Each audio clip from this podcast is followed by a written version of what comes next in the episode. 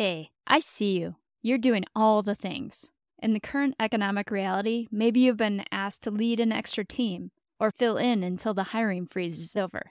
Or maybe you were recently promoted to a leadership position but are being asked to keep doing your old job too until things improve and they can backfill. If you're a parent, you're dealing with an unusual summer schedule and trying to get everyone set up for the beginning of the school year. And underneath everything is your desire to help others grow and use their talents. But the pace of work keeps getting faster and faster, and you're tired and approaching burnout. So that's what we're going to talk about today on this solo episode. How can you serve as a leader in tough economic times without getting burned out? I'm Teri Schmidt, CEO and founder of Stronger to Serve Coaching and Team Building, where we believe that leadership is all about courageously using your talents to make a way for others to courageously use theirs. And this is the Strong Leaders Serve podcast.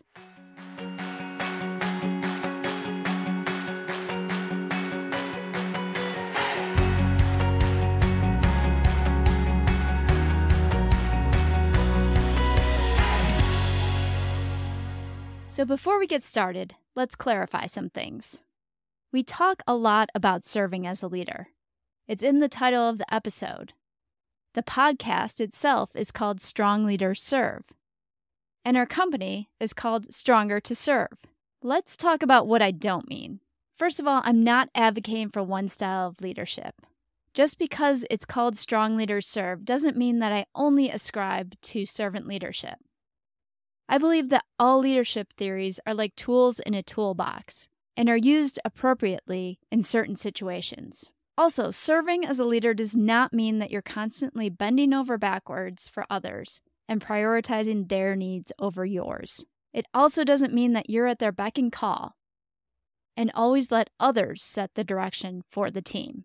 And of course, it doesn't mean seeking a leadership position just for the money, status, or power. Instead, the clients that we work with, the strong leaders who serve, ascribe to the simple definition that we give at the beginning of all of our recent episodes. As a reminder, we believe that leadership is courageously using your talents to make a way for others to courageously use theirs. I see that definition as two parts, and each can provide insight into how we can serve others as a leader without burning out. So let's take the first part courageously using your talents.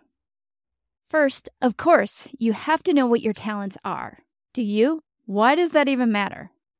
Well, as I've learned from experts in positive psychology, such as past guests Tamara Miles and Jane Miller, and other Clifton Strengths experts from Gallup, when you're able to spend time during your day doing work that's aligned with your talents, it gives you energy.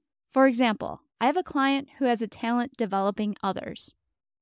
She knows that if she can intersperse short conversations with her team members in the middle of other scheduled meetings and work, she will get a boost of energy that can carry her through those less energizing tasks. Another example is that you've probably heard me talk about my talent of learner and how, whenever possible, I schedule some time in the midst of my middle of the day energy slump to learn something new. When you're aware of your talents, you can intentionally use them to energize you.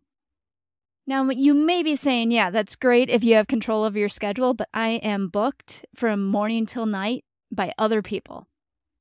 So, if you don't have control of your schedule and can't do it in the way that I just suggested that my client and I do it, think about what small opportunities might you have to use your talents in those scheduled meetings recognizing that you are using those talents and the act itself of using them will help to bring you energy as well. The importance of knowing your talents is one of the reasons that we have our ground phase first in our leadership development model. In our ground phase, we focus on knowing your talents and your values. What that does for you is you're better able to discover how you can most effectively serve others in your work, but you also know what you need to do to energize yourself and hopefully avoid a place where you're heading toward burnout. The second reason that we have the ground phase first is that it also includes clarifying your values, another piece of information that can help you to make decisions that lessen your chance of burnout.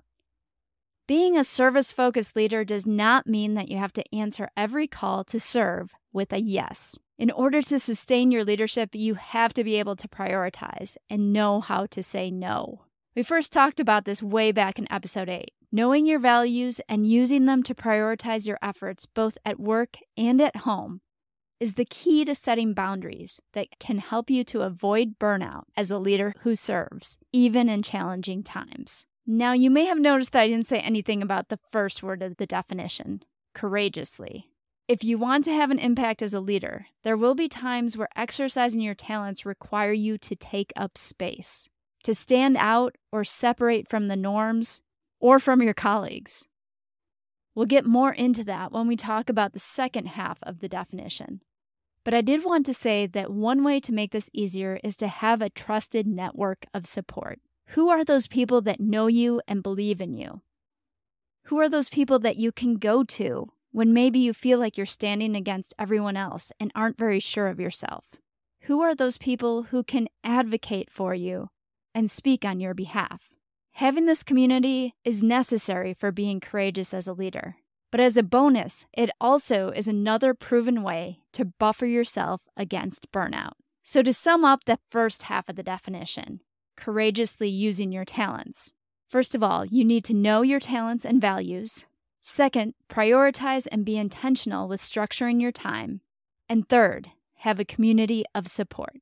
Now, let's move on to the second part of our definition of leadership to make a way for others to courageously use theirs.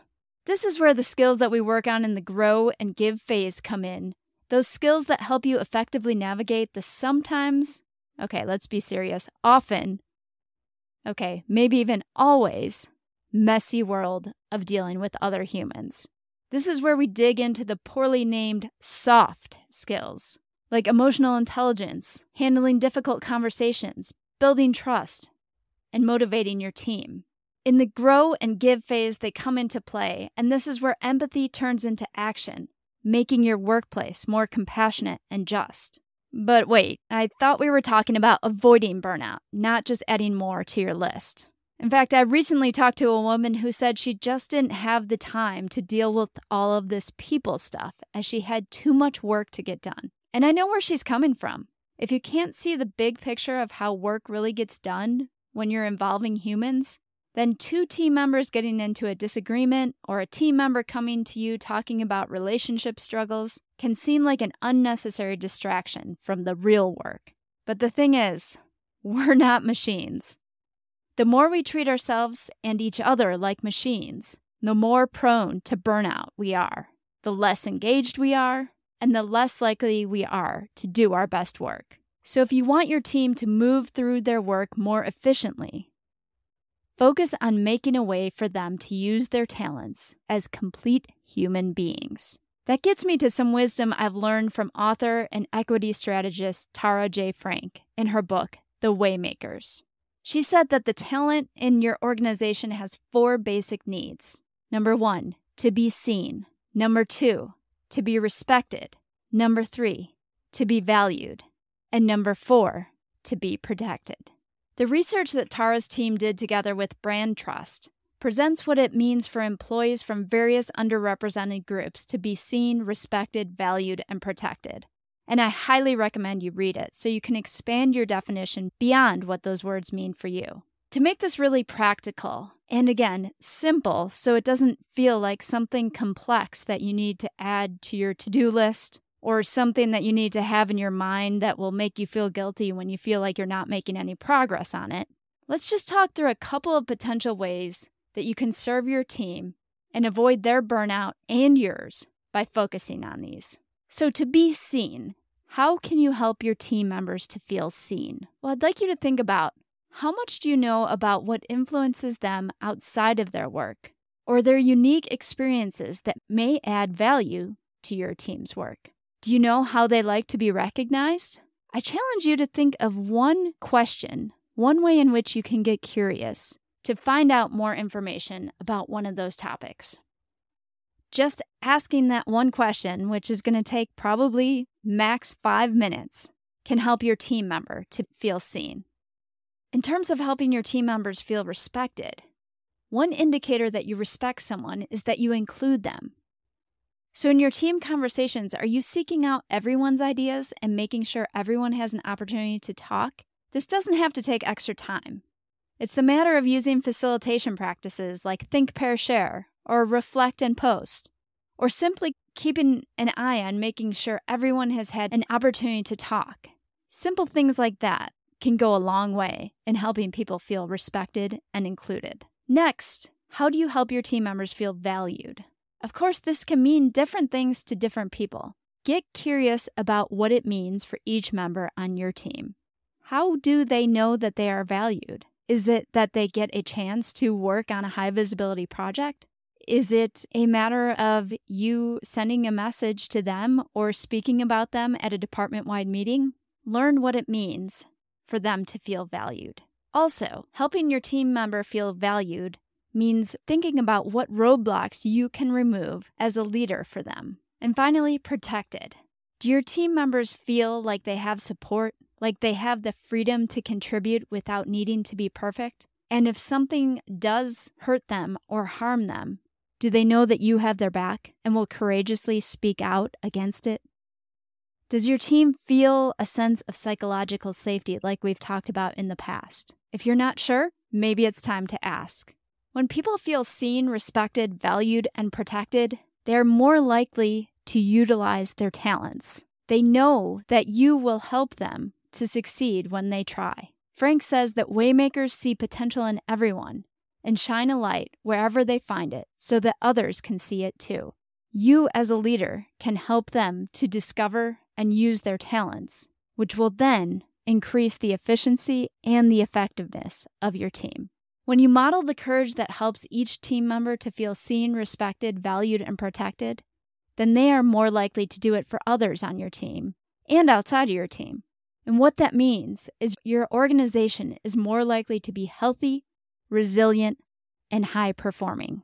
And when you are a leader of a healthy, resilient, and high performing team, the risk to you experiencing burnout is much lower. So, if you're ready to work on any of this, we'd love to support you in any way that we can. After all, our mission at Stronger to Serve is to energize work by elevating this kind of leadership through coaching, team building, and networking. And as always, if there's a particular element of being this kind of leader or a skill that you'd like to dig deeper into, or a guest that you think really excels at doing this, we'd love to focus on that in a future podcast episode. Just reach out to me on LinkedIn or send me an email at Teri, T E R I, at strongertoserve.com. And until next time, lead with this quote by Will Craig in mind.